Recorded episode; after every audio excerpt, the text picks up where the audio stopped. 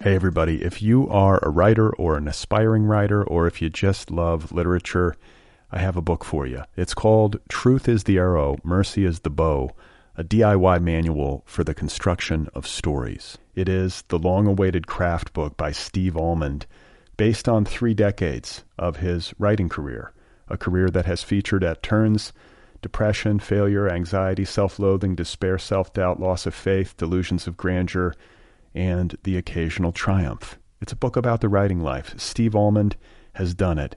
He has embraced it, the full catastrophe, and he has lived to tell about it. The Boston Globe says, quote, "This isn't just a book about writing. It's a book about honesty." And Richard Russo calls it, quote, "one of the best books on writing I've ever read. It's also the funniest by a country mile." Once again, it's called Truth is the Arrow, Mercy is the Bow, a DIY manual for the construction of stories by Steve Almond, available from Zando. Go get your copy right now, wherever you buy books.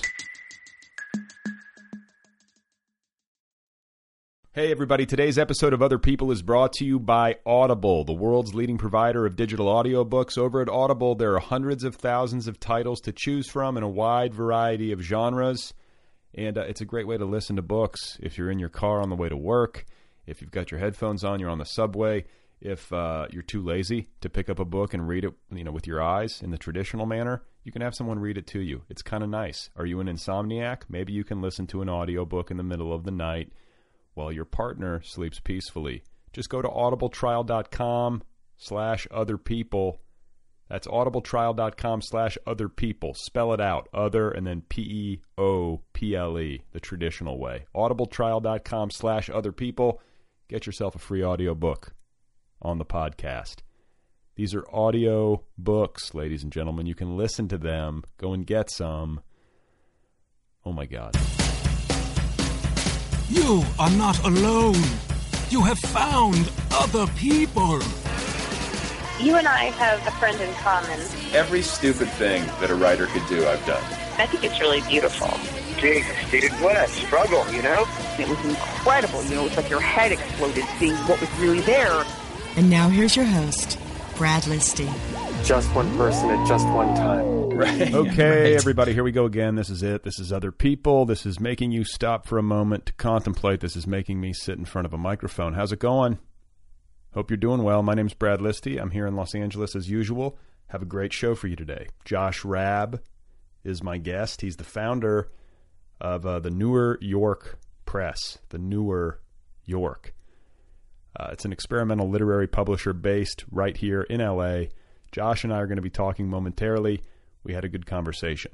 Uh, I was out in the desert this past weekend. It was my wife's birthday. I took her out there to uh, celebrate and to relax a little bit. And uh, it just so happened that her birthday coincided with Easter and uh, with Coachella, the music festival, the second phase of Coachella. And, you know, it wasn't actually her birthday on Easter or on Coachella. Her birthday's the 17th.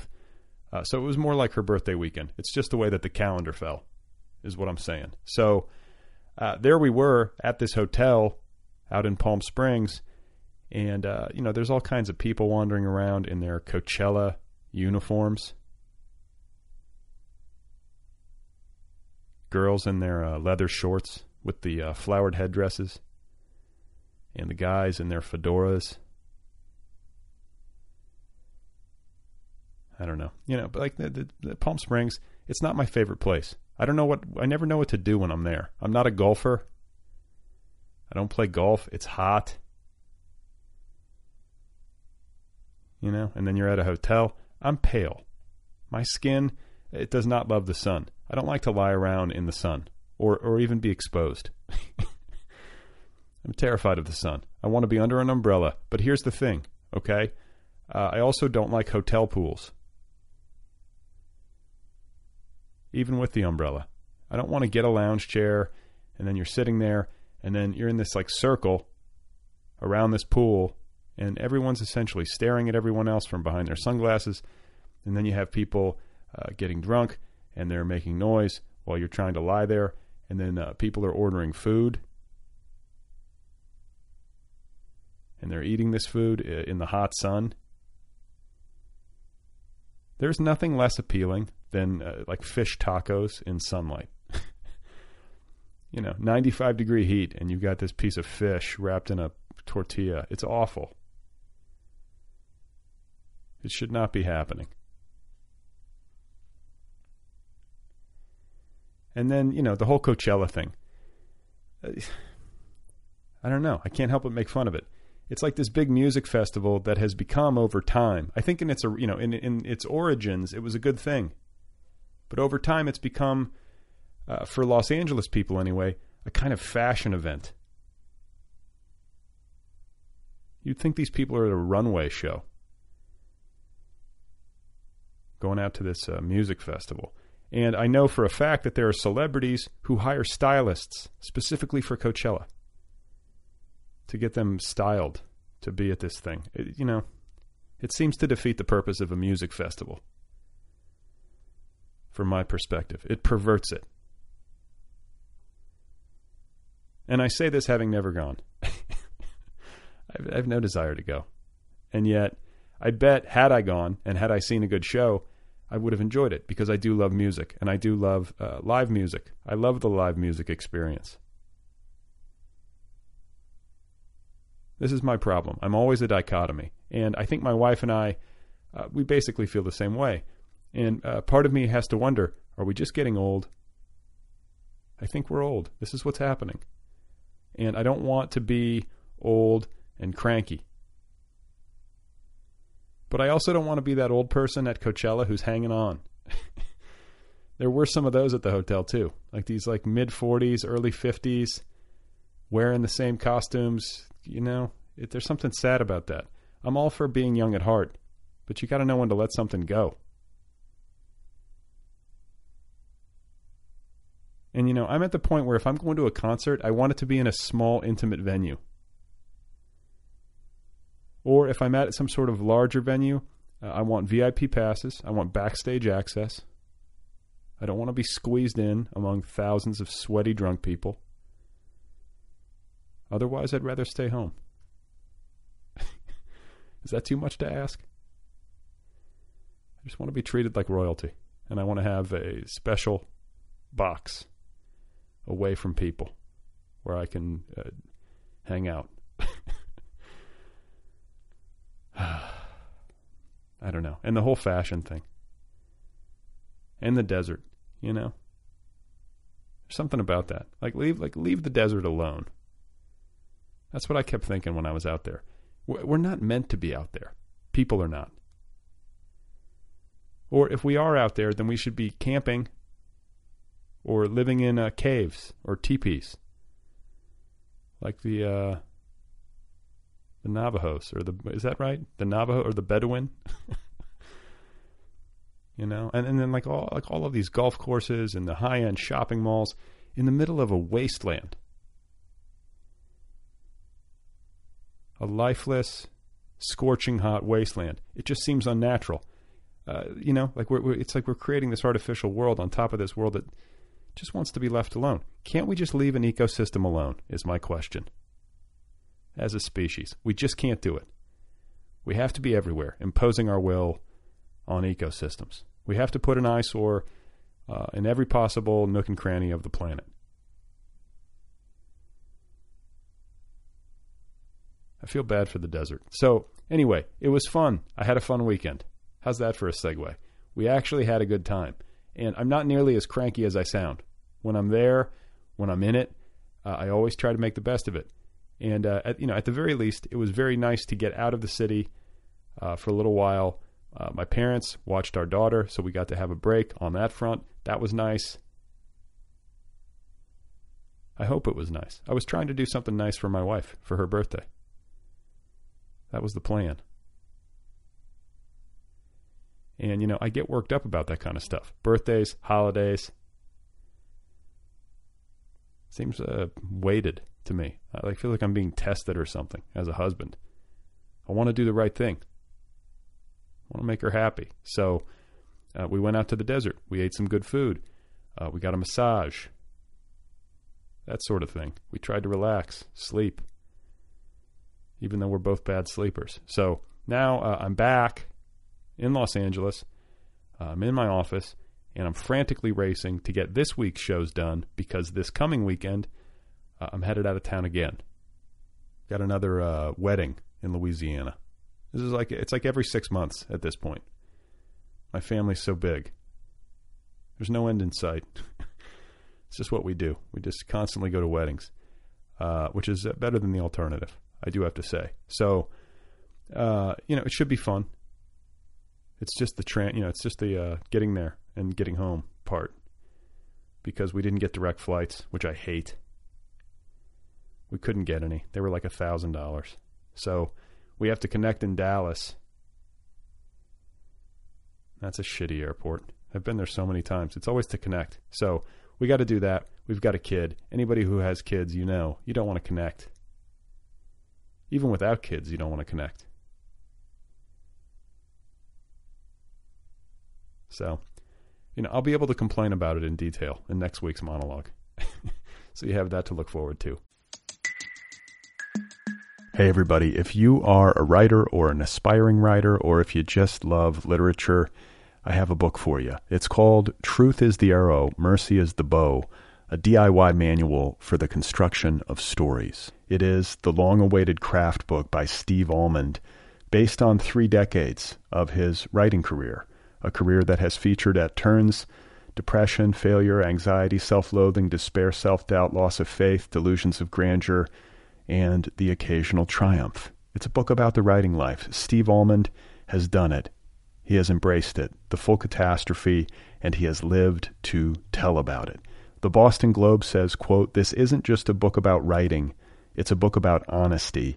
And Richard Russo calls it, quote, "one of the best books on writing I've ever read. It's also the funniest by a country mile."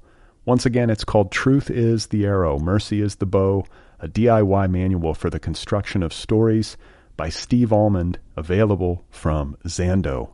Go get your copy right now, wherever you buy books. My guest today, once again, is Josh Rab.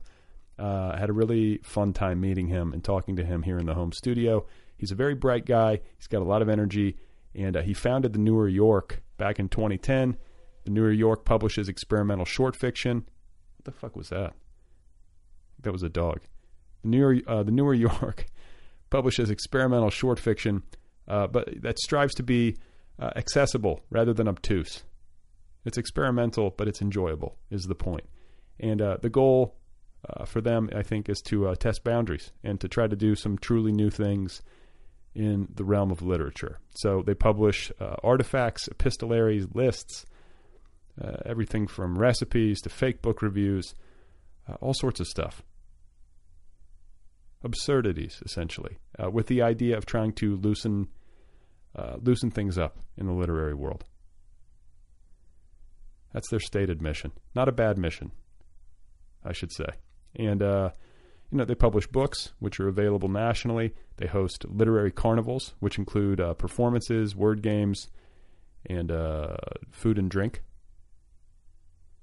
and they also have a very active uh, internet presence at thenewyork.com. So you're going to hear all about it uh, momentarily, and uh, let's just uh, get on with it. This is Josh Rab, the founder of the Newer York. So I think stanzas and paragraphs are kind of fascist, and they force you to think a certain way. They make you see things that certain way. You're like, this is how writing should be. This is how thoughts work. Uh, and what we try to do is screw with the form. So when you open our books, it looks all crazy. Things are upside down. Things are weird because I think that's how we see things. So for me, the New York is political because if we get people to read like that and write like that, then they'll start thinking like that and realize things aren't these structured. Like you don't have to follow the tradition of things. You can kind of open up and not listen. Yeah, I mean, there is something, I guess, inherently political in any communication, literary communication. But, like, you know, fascist, the paragraph. I mean, I guess, like, that's imposed by some sort of. I don't actually think it's fascist. Like there's no ideology or conspiracy behind I'm it. trying to. I was actually trying to blame somebody. I'm like, who the fuck did this? Fucking Byron. Okay, so but you know, in terms of actually putting stuff up, like you haven't been publishing because you feel like what you're saying is too overtly political. Yeah. Uh, and then what about like because I was talking about this on a recent monologue, you know the this sense when you want to pu- put stuff up online because I, I, I you know, I don't want to be neurotic. I don't want to be, um, you know, so self serious or worried or whatever that I don't share stuff online. You know, like you, you, sh- you shouldn't take yourself too seriously. But I also worry about quality. I don't want to put stuff up that's wasting people's time, least of all my own. So, uh, do you ever have those kinds of thoughts? Like, do you ever like get finicky about like sharing stuff online because you don't feel like you've spent enough time on it, and then you, you worry about timeliness or you worry about kind of feeding the beast in order to keep people. I don't write. interested? I don't put a lot of my stuff online because I'm just af- afraid of how much how time consuming that process would be for me to organize my thoughts and then make sure they're good enough to share. And so I have like private Twitters and private Instagrams where I just put like I just like get the energy out. Nobody really follows me, but I just get everything out so I can jump that he- thing of like, oh, I have a cool idea, I'm going to share it, and then I'm okay with nobody hearing it for now. The New York and and the stories I choose. So you'll put stuff up on a Twitter feed with ba- barely anybody following. Yeah, you can do just that. to get it out. You don't have any. There's nothing like, oh my god, nobody favorited this. I'm for a while I was sharing the political stuff on the New York, and then I hired this girl who's helping me with social media, and she was like, "Nope, you're not going to do that anymore." And I was like, "Okay." So now I have this private feed where nobody follows. interesting Yeah, because because people who are expert at that they help you tamp down some of the emotional content of your social media, right? and, and branding, she was like, she was like, "Does this have anything to do with literature or the New York?" And then for a while, I, I rebelled against her, and I would like it would be like about like the Congo, and I'd be like hashtag experimental democracy, and it didn't work out either. Yeah, you can't. Yeah, like that. I mean, it's like kind of like it's it's like the whole thing about uh, you know, uh, inserting political opinion into fiction and like using your characters as kind of a megaphone. which I always liked. It depends. It's like really got to be done delicately because then you can start to see the puppeteer, you know, and I can see Right. the author. But then you know, I mean, it's like it's sort of like the Ayn Rand thing, where like you're like, oh my god, you know, there's like a 50 page chunk of text where it's just her like, s- you know, screeching about uh, objectivism or whatever. But it's like, is that what it's called? Yeah, objectivism, Okay. Yeah. objective capitalism, Yeah. whatever. Um, but then you know, like George Orwell, you know, there are authors who can do that kind of stuff well. Like uh, Vonnegut can do some of it, and But they never talk politics in like 1984. It's just he sets the scene. it's all implicit. but you know, and I you're just think- like, whoa, that's screwed up. Yeah. Now I care about politics. That's actually a really good audiobook. Like Really? Mm-hmm. uh, yeah, audiobooks to me are all about who reads it, and a lot of them lose me because it's who just, read it. Just some British guy. Yeah. the, one- the- you know, and it was just kind of perfect. I Yeah. was on some vacation, and I just like laid by the pool. and- Like the sound of Big Brother. yeah, Like- but it was like it was like a, it was a good reading. I remember that. Um, that was the last time I, I quote unquote read that book. It was it's a good one. So- is is listening to an audiobook quote unquote reading? I think so. If it's a concentrated listen, I mean, I'll take But it. isn't it just reading? Oh, I guess we can't call it reading either. It's like listening. Yeah. But it's you know I can I consider that I, I I consumed the book in some way even if it was read to me I outsourced the actual reading process. um, so okay, so where are you from? I was born in Montreal and I grew up in Orlando and then went to high school in Santa Barbara. and then I lived in New York for five years and I just moved here two years ago. Okay, so you're born in Montreal. You Canadian? Your parents Canadian? My dad's French and my mom's from the Bronx. Okay. All over. So Why, I'm- wouldn't- why'd you move around? Uh, dad moved to Florida to start a business. Dad moved to California to quit the business. And then I went to New York for NYU. Okay. What was it? And you grew up in Santa Barbara? High school in Santa Barbara. That's like Narnia, isn't it? That's fucking amazing. Yeah. We, we Okay, so that's good to hear. Usually people are like, no, it actually sucked. It actually There was there's parts that suck everywhere. I know, but Santa Barbara's got to be the best quality of life anywhere. Oh I lived in Florida, went to a Catholic school. It was horrible. And then we went to a bar mitzvah in Santa Barbara. Yeah. And I toured the high school just for fun, just to see what it was about. And my the girl that was I was shadowing was this beautiful girl uh, cheerleader named Keeley, and she was like, and and for history class we skip history. And her and her friends got in a Tahoe and we drove to the top of a hill and they pulled out like a seven foot bong. And for all of history class we just smoked on the top of the hill. And then she gave me her glasses. And then I went back to my mom and I was like, I want to move here. They're just all stoned. And then we moved and I ended up dating Keely for a couple months oh my god, when I moved a year later. Santa Barbara. It was awesome. What it was high a school? dreamland, Santa Barbara High. Oh my god. Yeah, I was. Uh, when was I up there? I was up there a while back. I, every time I go there, I'm like, why do I not go here more often? It's like an, e, It's boring. but it, but still, Yeah. Just to be in like a, a nice, perfectly manicured. manicured It's like a Uh, town. country club. It's like a giant country club. but the mission and like you know the old buildings and Spanish architecture. yeah, Santa Barbara High was like from the 1790s or something. it's a good The piece building Of, itself. it's a good piece of real estate. So, um, your parents creative folks. They are. My mom was a nurse and now she's a writer.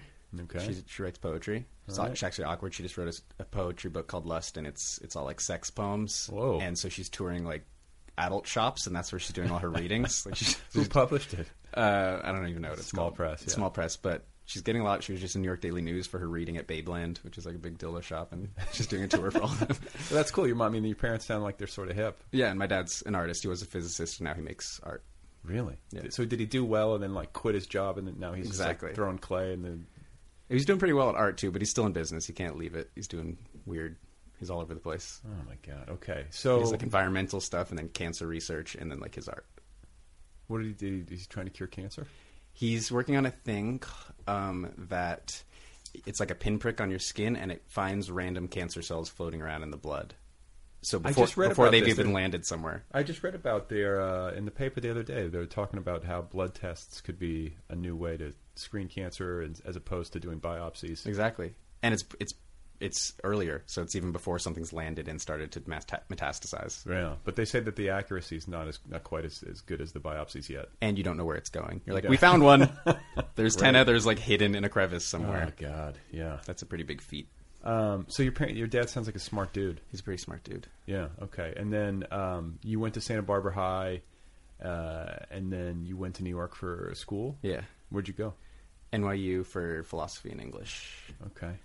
My dad calls me the three hundred thousand dollars spell checker. Yeah, is is that what college? I'm, I have a daughter. I'm like, holy shit! How we? well, gonna- NYU's absurd. Yeah, it's but a they're all- racket. it's all absurd. That's true. especially if you go out of state. But yeah, uh, UC's cheap. uh, UC schools, Yeah. but they're hard to get into. I, today in the New York Times, ninety-five percent of the elite universities, ninety-five percent of applicants at elite universities in the United States are uh, denied. Stanford accepted five percent of applicants last year. Oh my It's all-time low. So it's like the more people, like they, we just need more schools. Yeah, It seems like right. more Ivy Leagues. Open, yeah, o- open a new Ivy League. Make it big. I want my daughter to have a spot. Um, and make the admissions really lenient. open for all. Yeah. Open door policy. so you go to New York. Um, fun times. Fun times until yeah until like senior year when then- I kind of woke up. What do you mean?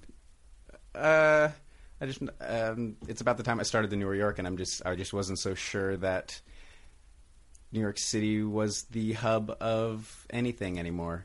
Like that's where all the buildings were for publishing, and that's where a lot of people went to be writers. But I, I mean, I tried really hard to find those group of kids where we could sit around and like smoke and talk about philosophy and you know plan things. But it was it just ended up being like on Friday, Saturday night, just go to bars. It was kind of like just bars, bars, bars all the time. So my last year there, I just ended up sitting inside, like reading everything I could, and realizing that I didn't have to be in New York to do that. I could be Yeah. in sunny California. Well, and you know, it sounds kind of familiar. I mean, I think people. That's anywhere though. It, it was In my your- in it was your my early wormhole 20s. that I found there, my little termite. Yeah, but I mean, in your early twenties, especially if you really want to get serious about books and literature, and you want to do something, um, like dual realizations. One, um, it's you know, not everybody's there. A lot of people just want to go out on the weekends. They Right. want to have like serious philosophical discussions.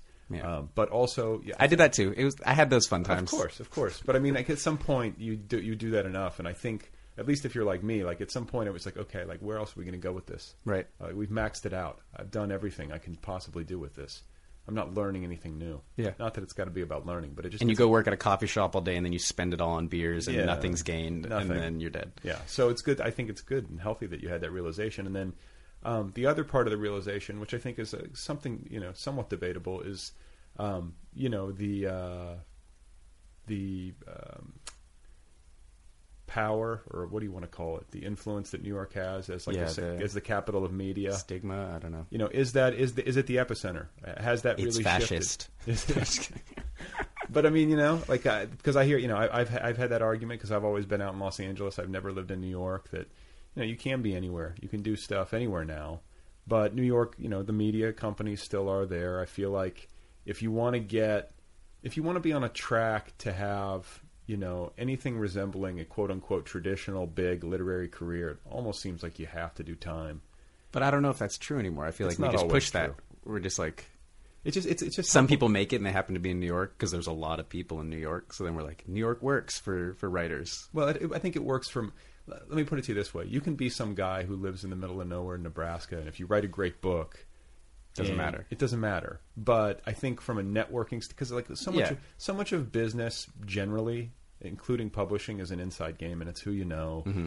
And I see this all the time. It's like it's so funny. Like when you start to know publishing a little bit and pay attention to the news and get to know writers, and then you see how blurbs work, and then you see how like the media coverage work, and And then you vomit. and well, yeah, and then you see like who's reviewing who in the New York Times book review, and you're like, wait a minute, these two know each other, and like Yeah. it's all sort of an inside like back scratchy kind of game, or it often is that way. So I still think New York confers some advantage in that manner. Mm-hmm. So like, do you feel like it's good that you went to NYU? I'm sure you met a lot of people there.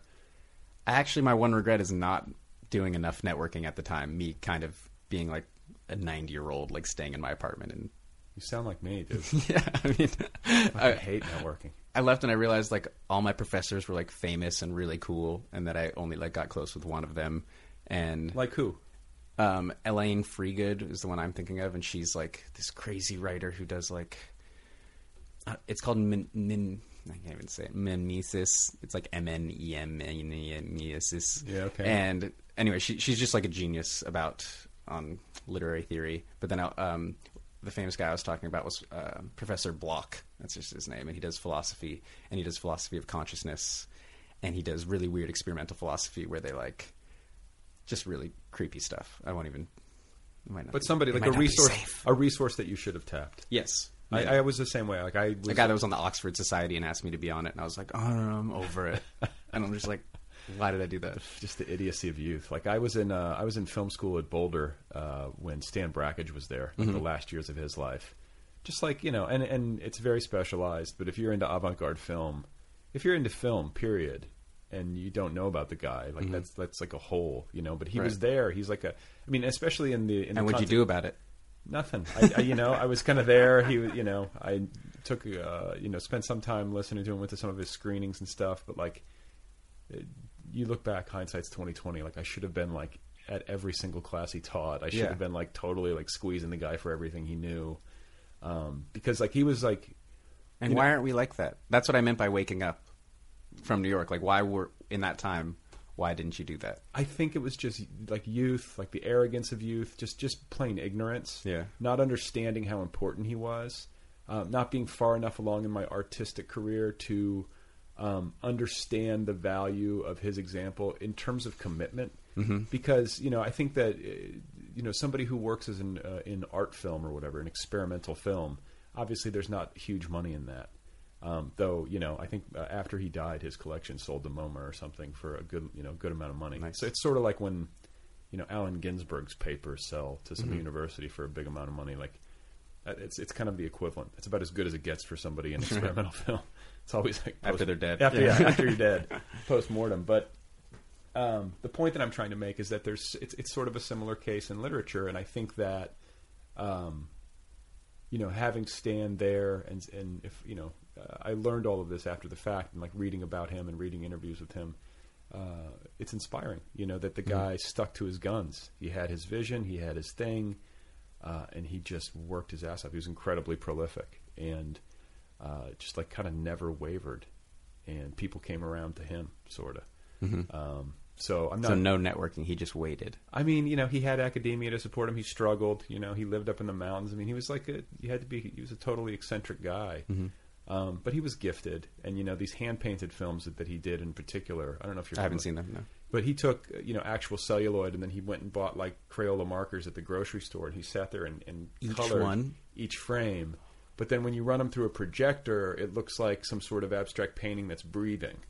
It's really beautiful. So if like the Criterion Collection has like a, a whole like they have all of On his Netflix? films. Is Um, Criterion Netflix? I, I th- I don't know if he's available on Netflix, but I know you can buy like I I have somewhere. It's actually sitting right there by Brackage in Nice. anthology, the Criterion Collection. They have like you know on DVD all of his uh, you know all of his stuff, and you can watch a lot of those. But you know it's it's a different kind of film watching. You're just you're sort of sitting there for a long time. Mm-hmm. You have to like take it. It's like looking at a piece of art rather than like where's Exactly. where's this going? It's like a museum piece almost, you know. But um, anyhow, so New York, um, you know, you, you have this like waking up period. Like, were you thinking as a young uh, student, like, I'm going to do something in new media? I'm going to start my own magazine. Like, when did that idea flower for you?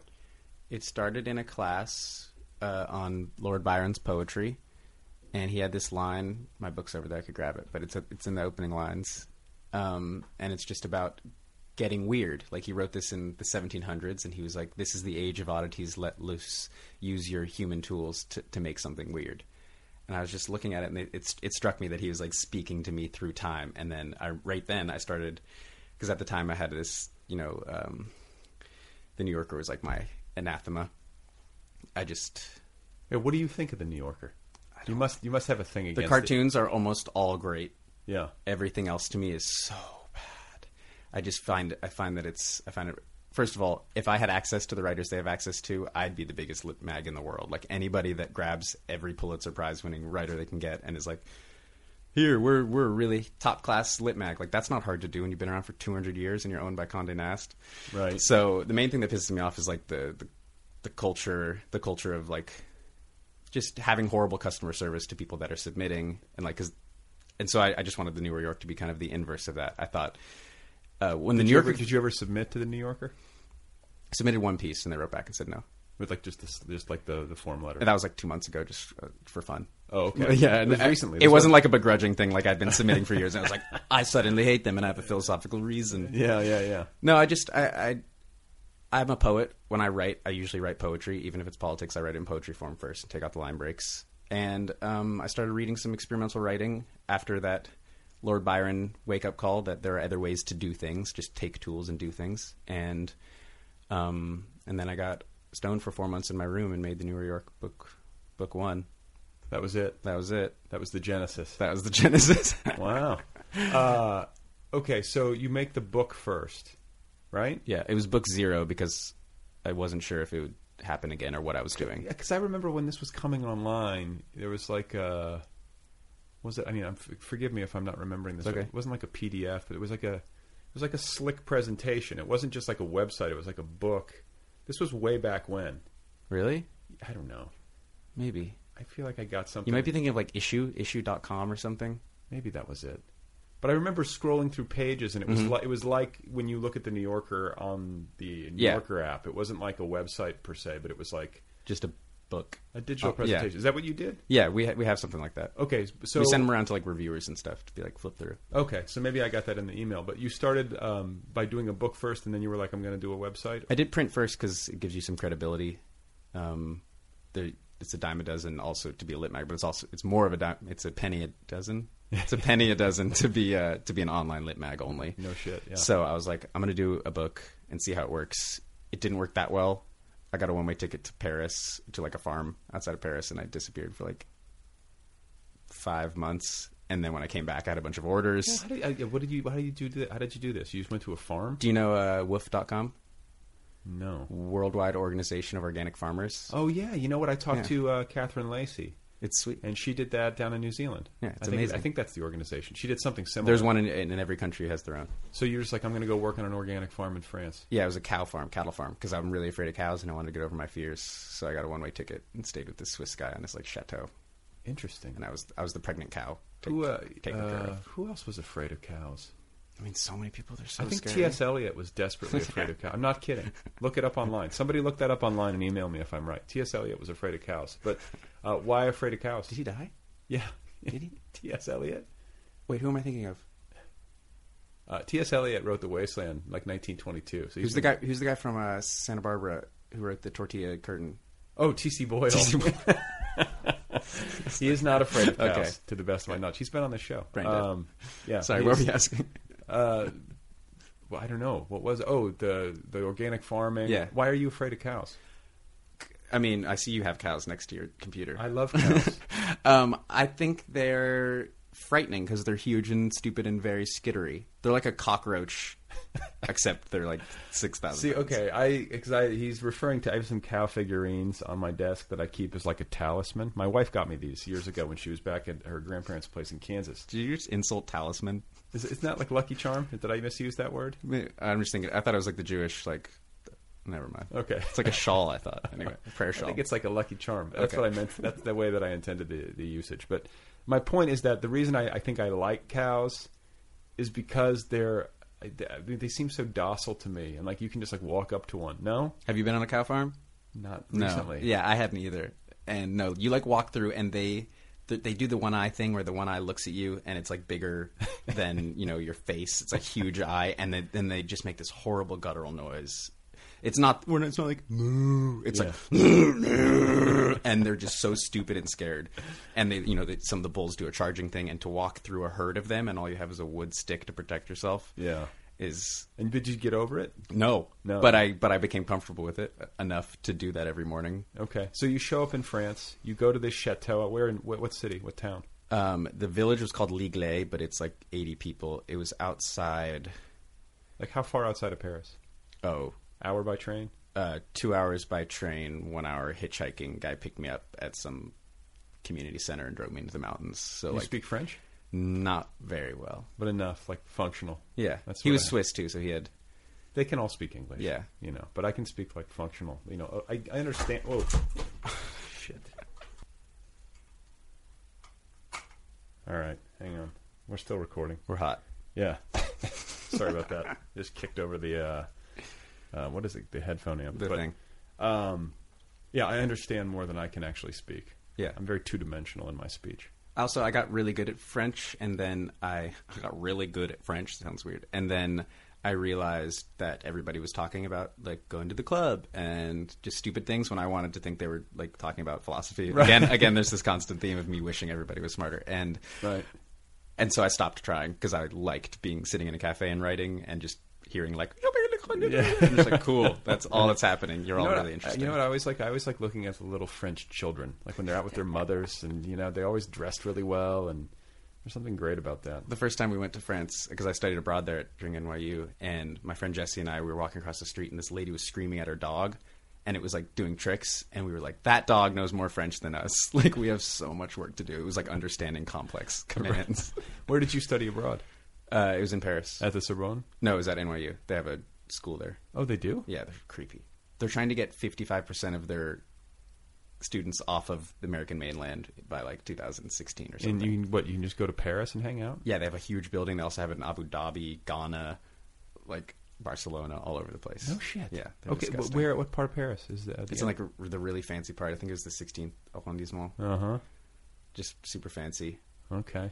Yeah, that's like the Champs Elysees, and Yeah, it's right there. all right. I didn't know that. So was it a fun semester abroad? It was. It was all right. It was all right. How'd you do with the French girls? They don't like American guys. They're not a fan of American guys. I sort of expect, you know, I was I was there when I was young. Um, It's not what you hear. I, you know, but I'm I was not. I feel like to my credit, I didn't show up thinking that I would be some big hit. I did. You did. I was timid. I was always very shy with girls. You know, when I was uh, younger, I wish I wasn't. I wish, like looking back, I wish I was bolder. You know, but I was always just like. But I, I went there like you know on some sort of like uh, writerly fantasy thing, like which is embarrassing to say. but No, it's the truth. I was. Yeah, totally. Everybody should try it. Well, you know, and Paris is a great city. Like I know that it's not the same as it used to be. I know that it's become more wet. You know, it's become more homogenized with the rest of the Western world and blah blah blah. But it's a beautiful town. Mm-hmm.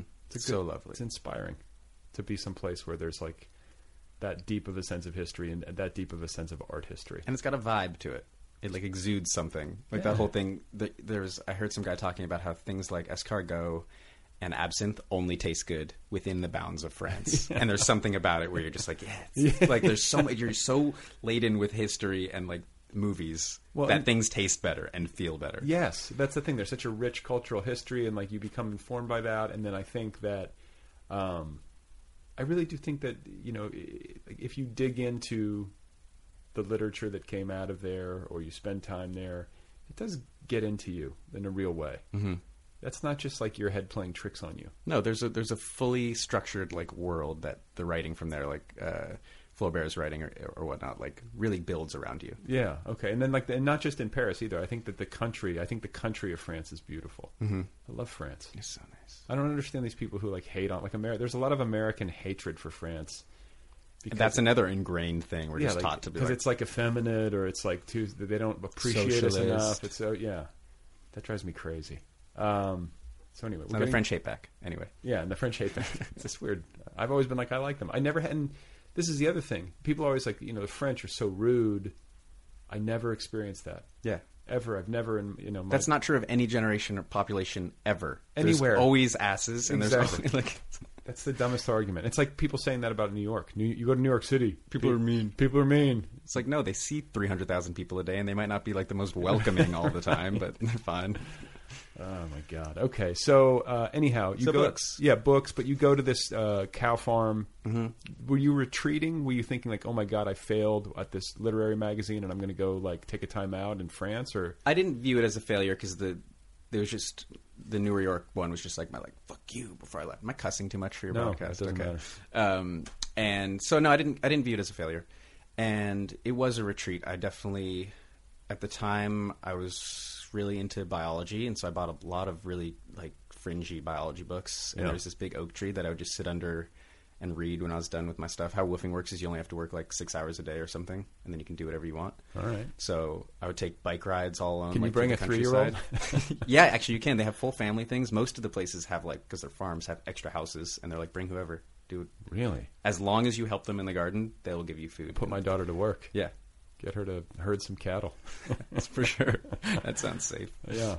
Um, okay. Well, that's So it was retreaty. Yeah, That, but that's good. but right before I left, I fell in love with a girl, Oh, and so is that still going? part of the retreat was me trying to find Wi-Fi so we could video chat, which is hard out there. Um, yeah, it's still going. I moved back for her, and we're living together. Holy shit. Okay. yeah. Did you guys meet in New York? Met her in line for graduation, walking across the stage. She was like in line with you, like in our gowns. and you'd never seen her before. I'd seen her around.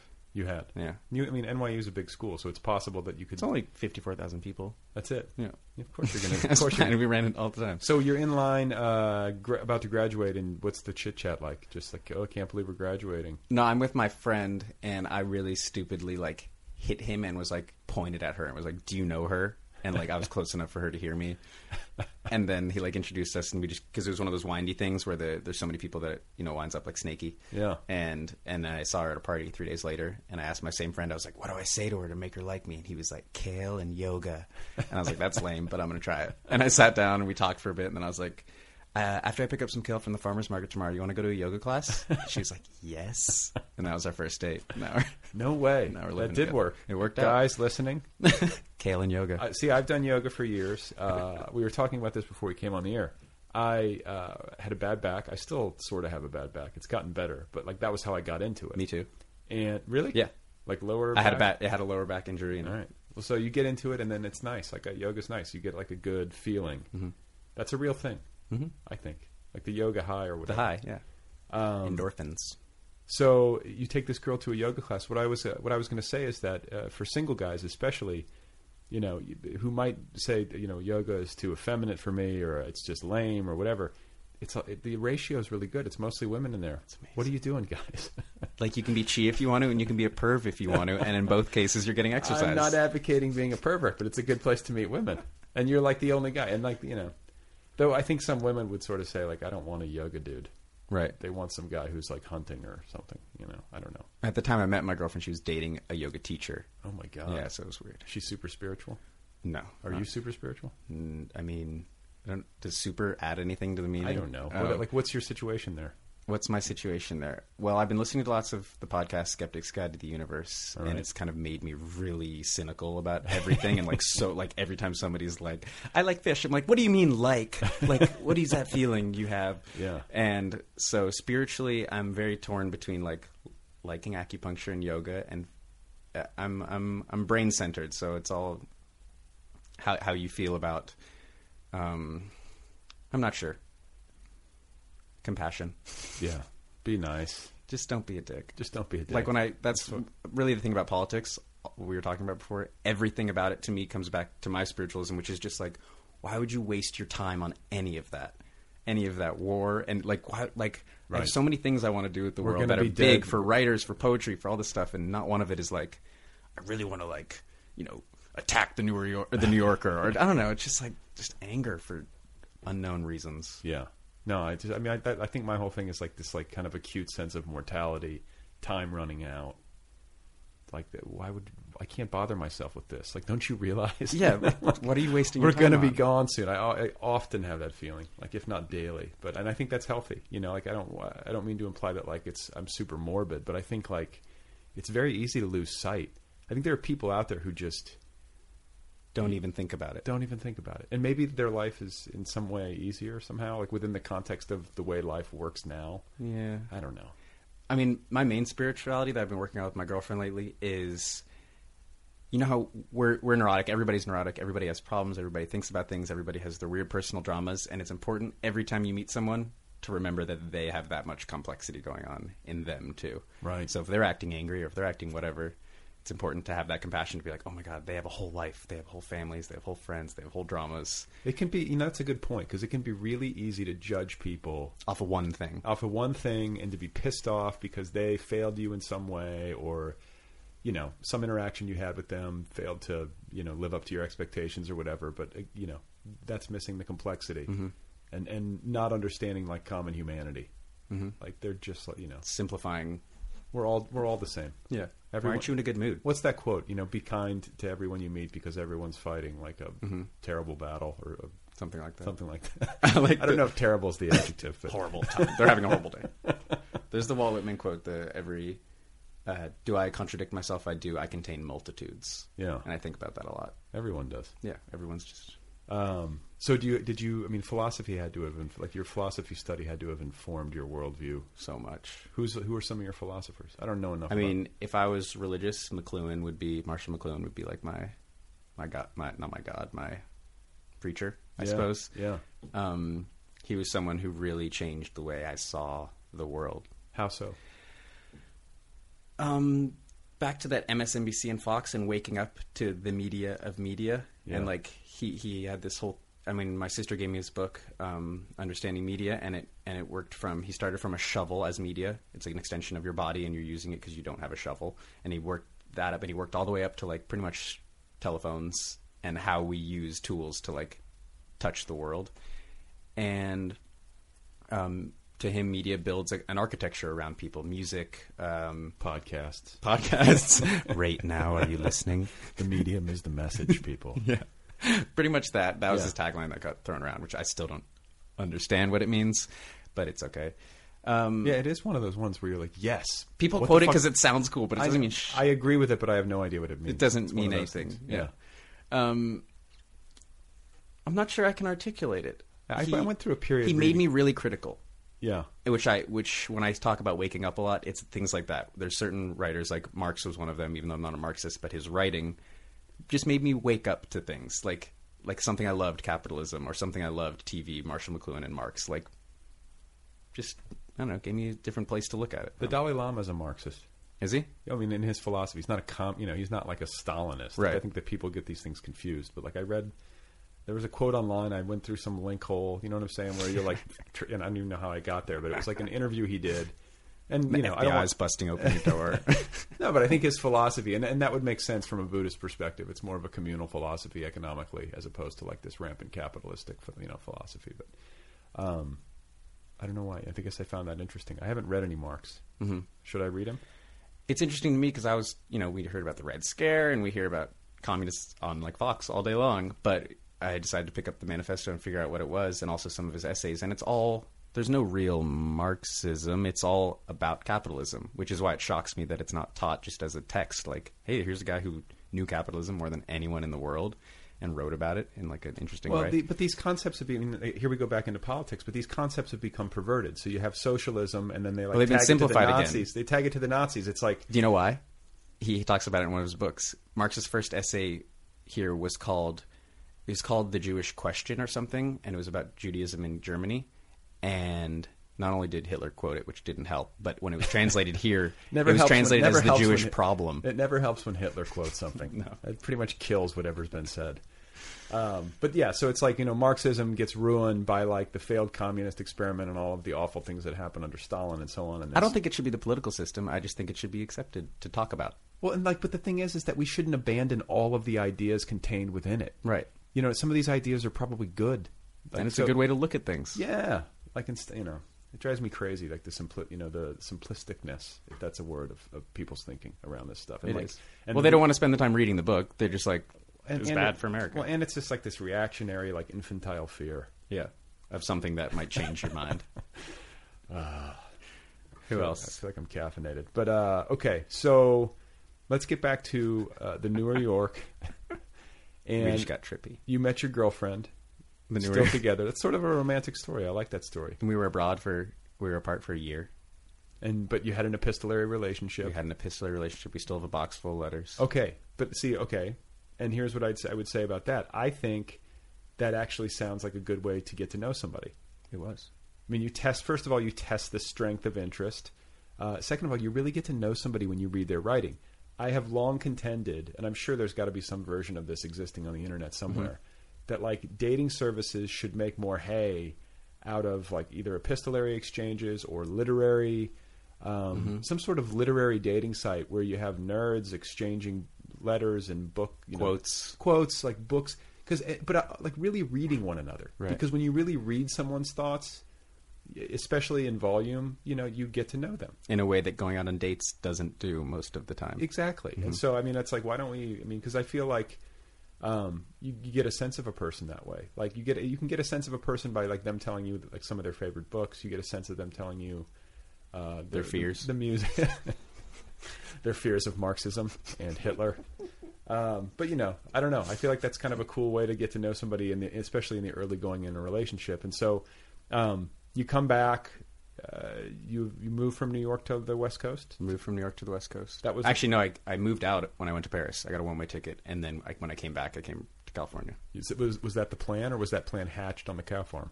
That Michelle and I, Michelle's my girlfriend, was a fling before we left, and it got more and more serious as I was in Paris. And I was just like, okay, I got my fix. I'm ready to move in and ask this girl to come with me.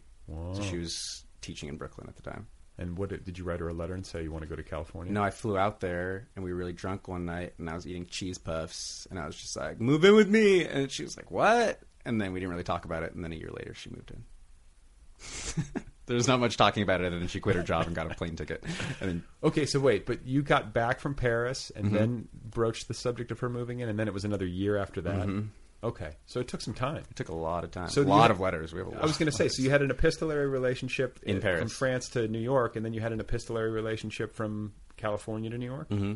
And we got creative. We would do things like we'd have like little poster boards that we would write one line on, fold and paperclip, and then fold it back and forth. That thing, so Yeah. you don't know what anybody's writing. And then we'd have whole stories written together, and we'd, we'd get we'd get weird with it. It sounds romantic. Yeah, I she's a feel good like- card maker too, so she would make some really crazy. I Stuff. feel like uh, young women out there might be swooning right now. good. Yeah, guys. I mean, but I do. Feel, I feel like this is uh, you know, Is this writing where I about- go? Go to the neweryork.com.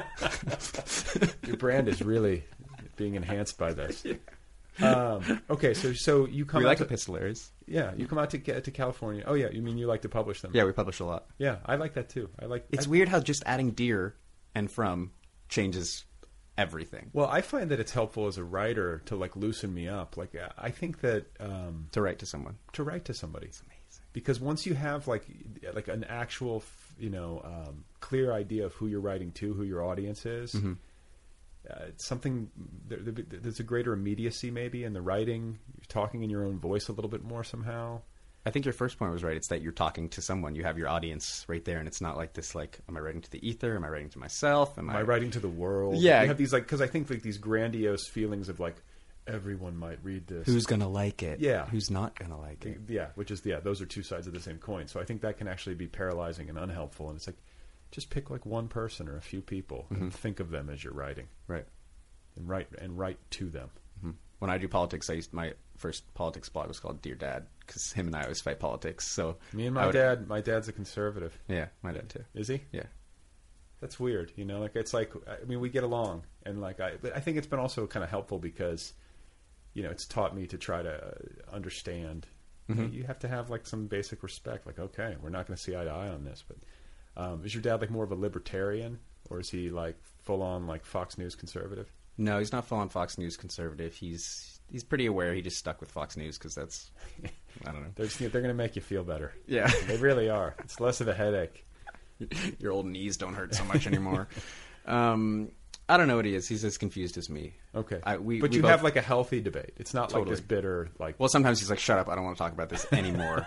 and then like a week later, I'll get an email like, "I was just kidding. I just didn't feel like talking about it then." Well, do, you- do you think? Because like I, I, you know, you rarely hear the inverse where it's like the parents a liberal and the kid is some sort of conservative. I always wondered if that exists. I mean, it's it like has uh, to. There was a show before your time Yeah. called uh, Family Ties with Yeah. Alex. P. Never heard of Keaton. it. You never heard No, of I'm it? kidding. Michael J. Fox played Alex P. Keaton, who was like a Reagan Republican, uh, and his parents were like you know former hippies or whatever. Mm. so it does exist. Well, um, but I mean, you know, I just I'm sure, it, and I'm sure it does. I just you don't hear as much about that. It's always like the parent is a conservative and the kid strays.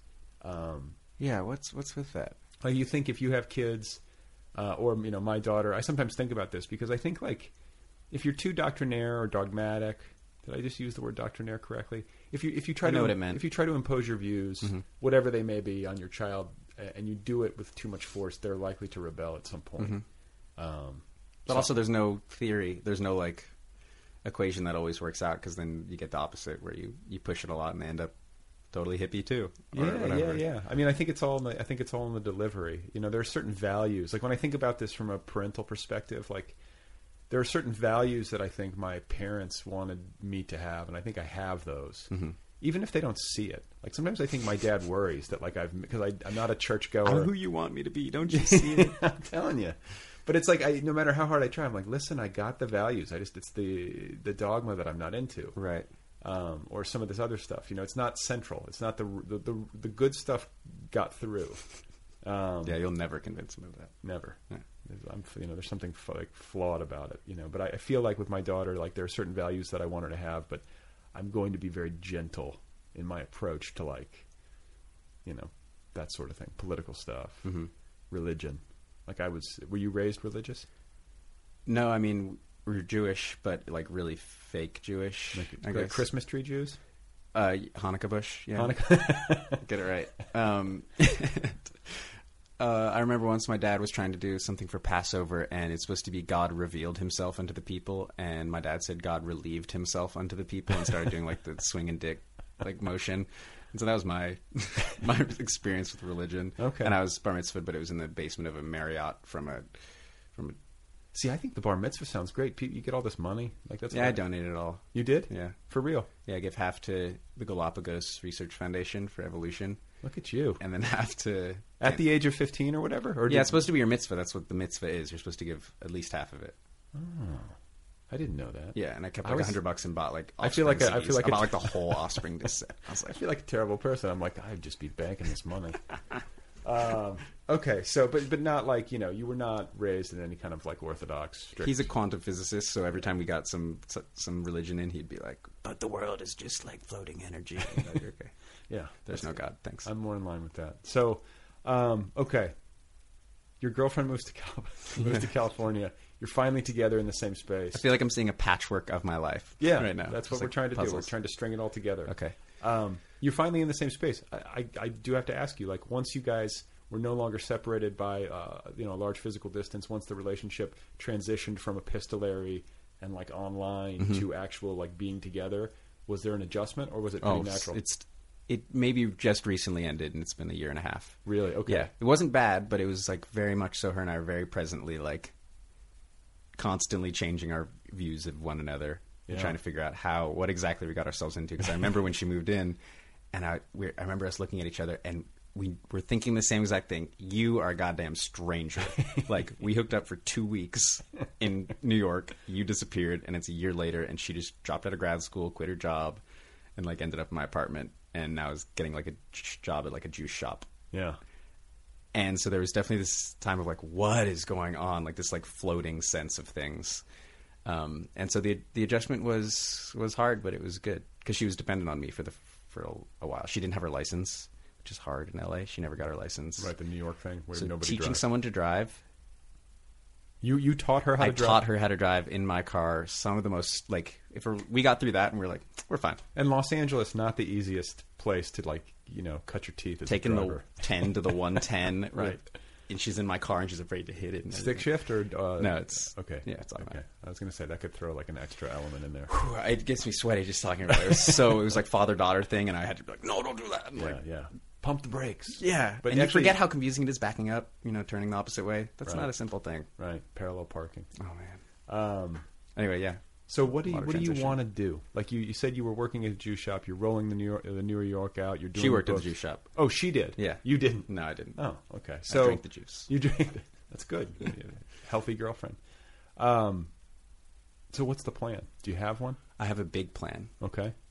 I don't know if I want to tell everybody the plan, but for now, You got to tell us. okay. We've come this far. I'll do my best to articulate it. Um, I want the New York to be a big publishing company where every single part of it is weird. So there's no s author standing up and reading. There's no like standard signings. I kind of, um, you know, we've already been weird in, in that we have blind submissions. I totally hate cult of personality. Like when big writers try and contact me and are like, "Here's a piece and attach it," I'm like, "Submit blindly," because I hate this whole idea that like I'm a big writer. Like I can get into What do you mean they have to send it from like a dummy email they have address? no they have to go to submittable and they submit and it's blind through there Oh, right. um, but i really i want to i want to challenge the powers that be in the literary world by doing things Different. i don't know you hear about bookstores closing down and there's this whole narrative right now that's starting to change thank god that Yeah. books are dying and they're not they're going huge and when people say bookstores are dying i'm like amazon was a bookstore and now they're killing it there's lots of things you can do um, so I want to just kind of, if the work we publish is experimental, I want our business model to be experimental. So you know, we're working on animations right now. We're going to start trying to convert many of the short stories we publish into animations. Um, I have a designer going through and turning them into posters. So we're going to sell them from the website and give the authors proceeds. So I'm just right now trying to play out with all the trillion ways you can take really strong stories and not only make money off of them, but pay authors and writers with them. And, and we're kind of a um, Like finding ways to. I mean, I hate to use this verb. monetize Monetize yeah, the content. Unfortunately, there's, that's pretty much the word. I know. Money eyes, we should say, just yeah. because it's funnier. but But I've, um, I've actually thought of that because this is like this is the trend right now. that's why I didn't want to tell you. across all but no, but I No, mean I'm kidding. across all industries, eh, you know, where it, there's like this endless need for content and everybody's becoming a content producer, but there are different ways to take like you almost take like the principal the, the principal content in the context of like literature. But then you talk about doing these animations. I've actually had that thought where Mm-hmm. it's like why don't people make what why don't authors make like really interesting even narrative video content or complementary content and you know the, the uh, I think one of the uh, the responses to that, which I think you're addressing by way of animation, is that not all authors are good on camera. Yeah. or have any interest at Almost all. none, Right. I'd say. Right. So you do it, but you do it via animation. It just it's one more way for people to find out about the work, mm-hmm. and it's one more way you can sell advertising on those videos. Is that what you're going to do? Things like that. Yeah. exactly. And the, the poster thing's a good idea. That we do these literary carnivals where we have actors memorize the pieces and come in and give them monologues. Who's we? Um, so for the carnivals, it's Michelle and I, and sometimes this girl Vivian. And I'm about to have a meeting after this for someone else. But um, for the carnivals, it's Michelle and I mainly. And then for the website, there's this guy Chuck who's in Boston, runs the whole thing. He's my best friend. Never met him. Um, You never met him? Never met him in person. This is you have a lot of these relationships. I do have a lot. yeah. we just send each other letters. I have boxes of letters from Chuck. I've only been to a psychologist once, and they told me that I love letters and writing because I said something once, and somebody got mad at me. And ever since then, I'm way more comfortable with written word. I'm sorry. communication. That, I'm sorry that you're here. I feel bad. No, yeah, I'm really freaking out right now. You wanna just I write told you it. I wanted to drink beer, just like calm my nerves. Um, what was I talking about? Oh, yeah, Chuck, and then uh, Daniel Bullard Bates and Celeste Mora are in Portland, and they do editing, and then Celeste does publicity and sends out mailers and stuff. So, but people, it's all it's, it's younger people, people in their twenties. Uh, we have one guy, Steve Vermillion, who's a big part of it, and he's I think he's probably like 65. He's- Oh, really? And he's in like Petaluma, California. Okay, but people in like investing, general. investing time and energy, mostly gratuity. Like, who's bankrolling this? my dad, Yeah. my savings, and it's going better slowly. Like Yeah. it's bankrolling itself like, in terms of paying uh, my employees stipends and hosting the website and all that. That's covering itself finally. Really? Okay. so that's good. Um, But you, I mean, but like, and I, I don't mean to like invade your space. and Kickstarter, But ki- okay, so Kickstarter, but your dad is helping you bankroll, and the reason I think it's important to mention that is because people out there a lot of times wonder like why or they feel deficient like how do I do this? Like you have to have some help to get something like this off the ground, you do right? Yeah. So um like do do you have like an agreement where it's like, you know, we need x amount of money or is it just like money as needed? Do you know what I'm saying? Like w- like cuz in order for it to succeed and in order to to have the manpower and in order to be able to Right now, it's I have to give a plan yeah how I'm going to spend it, Yeah. and then also a promise that I'm going to give it back. that's it you think you're going to come through Yeah. I think- otherwise it's like i'm going to go to another organic farm I mean, pretty much. Those are the options. I mean, I'm on my way.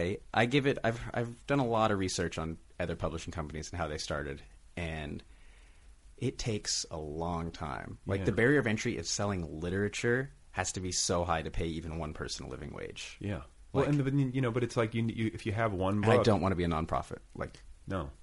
But okay, but if you're doing experimental fiction and or you know whatever, like how that's- big can the market be? Yeah, it's it's a hard market. Well, things like our carnival isn't literary at all. It's a, it's a freaking. Wha- what's the carnival? It's a freaking madhouse. So we've done three so far, but uh, we do it at the Lyric Hyperion Cafe in L.A. And so there's an hour of carnival time. So there's booths. There's uh, you pay for somebody to write a poem to you. There's a canvas where you convert a piece from the book into like a visual art piece. There's uh, fictional.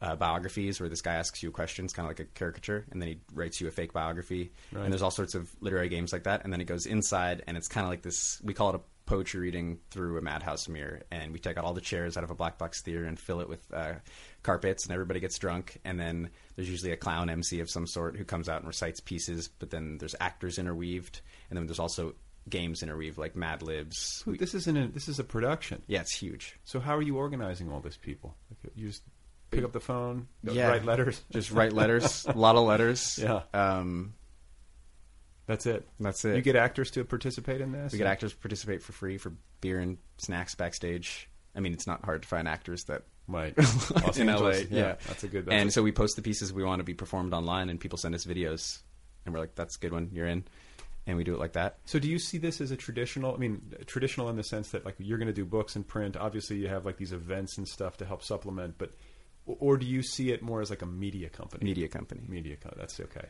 That makes more sense. The- Right. yeah, especially we're if- registered as the New York Media Company, even though we have yet to grow into that name. like LLC. Mm-hmm. You're going to do video. I'm gonna do video, working with some small. I'm gonna do film contests in the future, and I'm gonna keep it literary by everything being verbatim. So if we're doing a piece of art, a poster, verbatim. There's no added words. It's not an adaptation into film. It's just an interesting reading. Every word you hear in the films and the animations will be exactly as it was written. Okay. So that's how I'm going to keep it about the stories. Oh, really? Yeah. So if you do it, like, if you do you ever want to make films? Yeah.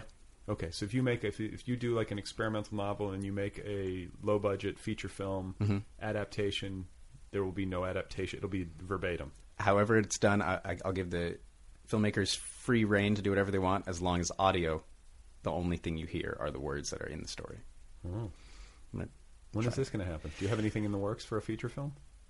Um, not for a feature film because all of our stuff's really short. Two Dollar Radio is doing that now too. What's that? They started a film division. Okay. They're trying to kickstart, but I feel like that's coming. I mean, it's already here, but Yeah, it's not. That's not creative or like experimental by any degree. well, no, but it's ex- it, but it is new and it is I think exciting and interesting that because the barrier to entry to becoming a film company has gone way down. So down you know, and then it's like distribution is not a huge deal. Making money on it is is a big deal. is a big deal, but I mean, We're making money off art right now. I buy and sell the art from the artists that submit to our website, like the physical pieces, uh huh, and then sell those on the website and on Etsy. like Prince. No, like originals. Okay, so like that's a good question though, And that's Like, working. Oh, Okay, that's working. But stick with what works because I find in my own uh, doings, you know, online and, and trying to be creative and come up with new ways Mm-hmm. to uh, generate revenue to keep the thing going, to keep the thing growing. Like, you just start trying shit, you know, and so It's about us having many as many options as possible. that's what you think. Just, just just everywhere. Like I, I was listening to your thing. It's like two bucks a month. Oh, you don't want that? Eight bucks a year. Who's Right. going to say no to that? That's even the. You would be surprised. Yeah, that's true. I mean, no. But I, hope, wouldn't you do it. know, I mean, a lot of people have thankfully uh, done it. But I mean, like, Thank you all. Thank you. But I mean, no, but you know, it's, it's, there are so many, I think in their defense for the people who don't, it's like there's so many people coming at you. Online. Asking for little of things, course, yeah. of course. So you know, people have to be really invested, and they have to actually want the content, and blah blah blah. But um, y- you also have to make it easy for people to say yes. Mm-hmm. Um, so if you take something like, for example, Kickstarter, um, how's that gone for you? Like, do you, have you built up enough of a community around the New York that you feel like you have? It's guaranteed. It is. Yeah. You have that much goodwill generated. Um, the first one was mostly friends and begging. The second one had already like kind of blown up. I'd say in terms of having enough people. What, what was your ask? Uh, so for this, for the first one it was like four grand, and we reached Okay. that. So uh, nothing huge. For the next one, it was uh, nine, and we got like ten or eleven, and then for this recent one, it was ten, and we got uh, twelve. And what do you give people in return? Anything? Copy of the book. Copy of the book. So it's for each issue so far, You do print runs? Mm-hmm. How many? three thousand. Do you have distribution? Uh, for book one and book two, we have distribution with like Ingram and Baker and Taylor and all that, but um, call me naive, but I'm going to try and avoid that. Like the new business plan is get a lot of get a great website, get a lot of people on the website, and then if I do a print run of 500, have it pretty much guaranteed they will all sell, and that way I can make them really nice. They'll get out of the way, and I can move on to the next book. And you don't have to share profit with Ingram and And I just hate that. I think it's such a scam, especially for small publishers. Yeah. I just can't deal with it. And I tried an experimental book distribution thing where I would ask our readers and writers to distribute for us. Yeah. I'd write them and say, send me a list of stores around you. They'd send me the list. I'd send them pitches and sample books. And that worked for a little bit, but it's too much management. It's I mean, but I mean, this is the thing for me. It's like I do the uh, POD, which Mm-hmm. is a it's a shitty business model in terms of making money on actual book sales, especially print. Right. Mm-hmm. Uh, well, uh, you know, exclusively print uh, for POD. But it's like um, I can't, you know, having boxes of books in my apartment and having to go to the mailbox or the post office. That's what I'm doing now. Oh my god, I can't do it. It's my only exercise. well, but you know, it's a good exercise. Um, and you know, it's and it's if you're selling books, if you're selling 500 books, that's a lot of trips. You know, but um, that's the only way that you're probably going to make money. yeah. I'm okay with it for now. And and, and you do limited print runs. Mm-hmm. You get them out there. Um, so 20 years from now, like, Yeah. are you, how, how how invested are you in this? Do you have like a timeline? Like, if this thing isn't making uh, X amount of money by 2016, I'm going to go do something else or go back to school? Or are you like, I'm 100% in? I mean, sometimes when I have my strikes of insecurity, I'm like, I'm going to quit and work at a publishing company somewhere else. Because I, I worked at Random House, and like, while I didn't like it, I was steady and I was learning about books, and it was fine. Yeah. Um, What you think you would be an editor? probably Yeah. editor, creative director. I like I like the digital stuff. I'd probably want to work on some new digital frontier project. Yeah. You like the experimental, like the leading, or the cutting edge. Yeah, just the changing. Uh-huh. I like when things are changing and there's no tradition to like have to fit into. Just tear it all down. Yeah, break it down. Destructive. What's it called? I was about to make up a term. Change agent. Change agent. Yeah. Change agent. Change agent. um, what did you ask me? Oh yeah, am I invested? So yes, I, I give it five years. It's been three years, so I have two more. And things. ho- who's like? uh, I mean, you've got to be making a living, or everybody who works there. You know what I'm saying? I guess- How does it? How does it sustain itself? well, I've been adding too many people to the team lately, so I'm going to keep it at this size for a Start while. firing people. Yeah, time for layoffs. I've already had to do that. Firing people I wasn't even hadn't even hired. I'm very sorry. But I can't email you anymore. um, I can't. Exp- I can't conduct this long distance. whatever this is. Yeah. I don't know what we are anymore. um, so it's until I'm I'm giving a living monthly wage to the people that are helping and to myself. Yeah. Um, I really don't know. Okay. What about? And then, I think the reason I asked somebody this question When I is- feel G-force, Yeah. seriously, it is when like things are just like No, but you know, I've been doing this for a long time. I, you know, I, I feel like some people are better at it than I am. Some people are worse at it than I am. It's really hard what you're trying to do. so hard. So I admire you because I think like you know, taking that leap. Uh, I understand something about that. I just I think it's like uh, admirable when somebody like comes up with an idea, builds something from scratch, sets out. You know, so hats off on that end. But like, d- you know, in terms of like actually trying to turn all of this into a profitable business, like, have you ever thought to yourself, like, well, you- maybe we need to do something more traditional? Like, we need to publish books that have more commercial appeal. seriously, art dealing is going to give us the thing that helps us grow and be able to do cool print projects. So maybe that's the bread and butter of the business. Selling is art. I want to be an agency. I want the New York to be a free agency for authors and writers. Like in the future, I'd like to set up publicity tours for them free of charge. Just to, maybe they have to like mention the New York once, but like, oh, we have a writer in Pittsburgh. There's a reading here. Let's get him at that reading. Right. And I'd like to be an agency for that. And um, same with the with the auth- with the artists. Host host a gallery of some sort. Buy their art. If it sells, reinvest it into them. Pay these artists for making amazing art, and you can make a lot of money on art. well, as see, people that's know. the thing. That's the thing is that uh, And then that was the plan. I could do crazy projects. I want to print all the New York books with poster pages that you can rip out, and it's like poster sized, like stuff like that. Well, that's the thing is that like the business that you're describing um, is like has mutated as we've been discussing it, and is uh, you know It's already growing. It's already growing, but it's also like unlike in its you know in its uh, assembly, uh, it's unlike anything. Mm-hmm. Do you know what I'm saying? Yeah. Like it's like an art agency and the publicity thing for authors and a publishing house. Like th these things are now all available to us, and like you could put this thing together From my kitchen table. from your kitchen table, and you just have to figure out where the money comes from. Mm-hmm. Um, not because money is like the the driving motivation, but you do need it in order to keep the thing going. Um, so I wish you well with that. Mm-hmm. Thank you, Keep me sir. posted. Let me know how if you figure it out. So I, can, will. I'll so invite can you to do the it. carnival in Yeah, August. I want to do it too. it's been fun talking with you. You too, man. Okay, you guys, there you go. That's Josh Rabb. Go check out the neweryork.com. Uh, it's also on Twitter. The handle's at TNY Press. It's got a Tumblr, it's on the Facebook. Uh, one of their latest titles is called The Inevitable June by Bob Schofield. The ebook is available now. The print edition is out on June 1st, and you can pre order it right now, so go do that. Thanks to Kill Rockstars, as always, for all the good music. Be sure to visit Kill rockstars.com. And don't forget about the app, the free official Other People app. It's available wherever apps are, uh, wherever they are available. Wherever apps are available, my app is available. uh, whatever device you have, you can get the app for that device. That's my point. It's the best way to listen to this program. New episodes automatically upload to the app, you don't have to do anything. Uh, you can also download episodes to listen to while you're offline. And best of all, best of all, you can access premium content and the show's full archives all via the app. So if you've been wondering, how do I get access to all of these shows? How do I get access to everything? You get the app, and then and the app is free. And then once you have the app, you get the most recent 50 episodes of this podcast free of charge. And then if you want to access the other 220 uh, some odd episodes in the archives, you just sign up for premium right there inside the app. You sign up inside the app. It's two dollars a month, or it's four ninety nine. Uh, four ninety nine for six months of access, or it's eight ninety nine for the full year. That's like seventy five cents a month. It's a no brainer, and uh, if you do uh, that, y- you get access to everything, every single episode of this program, including conversations with authors like Tom Parada, Ben Fountain, Cheryl Strayed, Roxanne Gay, Edward Dantica, Sheila Hetty, Steve Allman, George Saunders, you name it. So please go get the Other People app. It's free and then sign up for premium, which is not free but is cheap. And when you do that, you support this program for as little as 75 cents a month. I would appreciate that.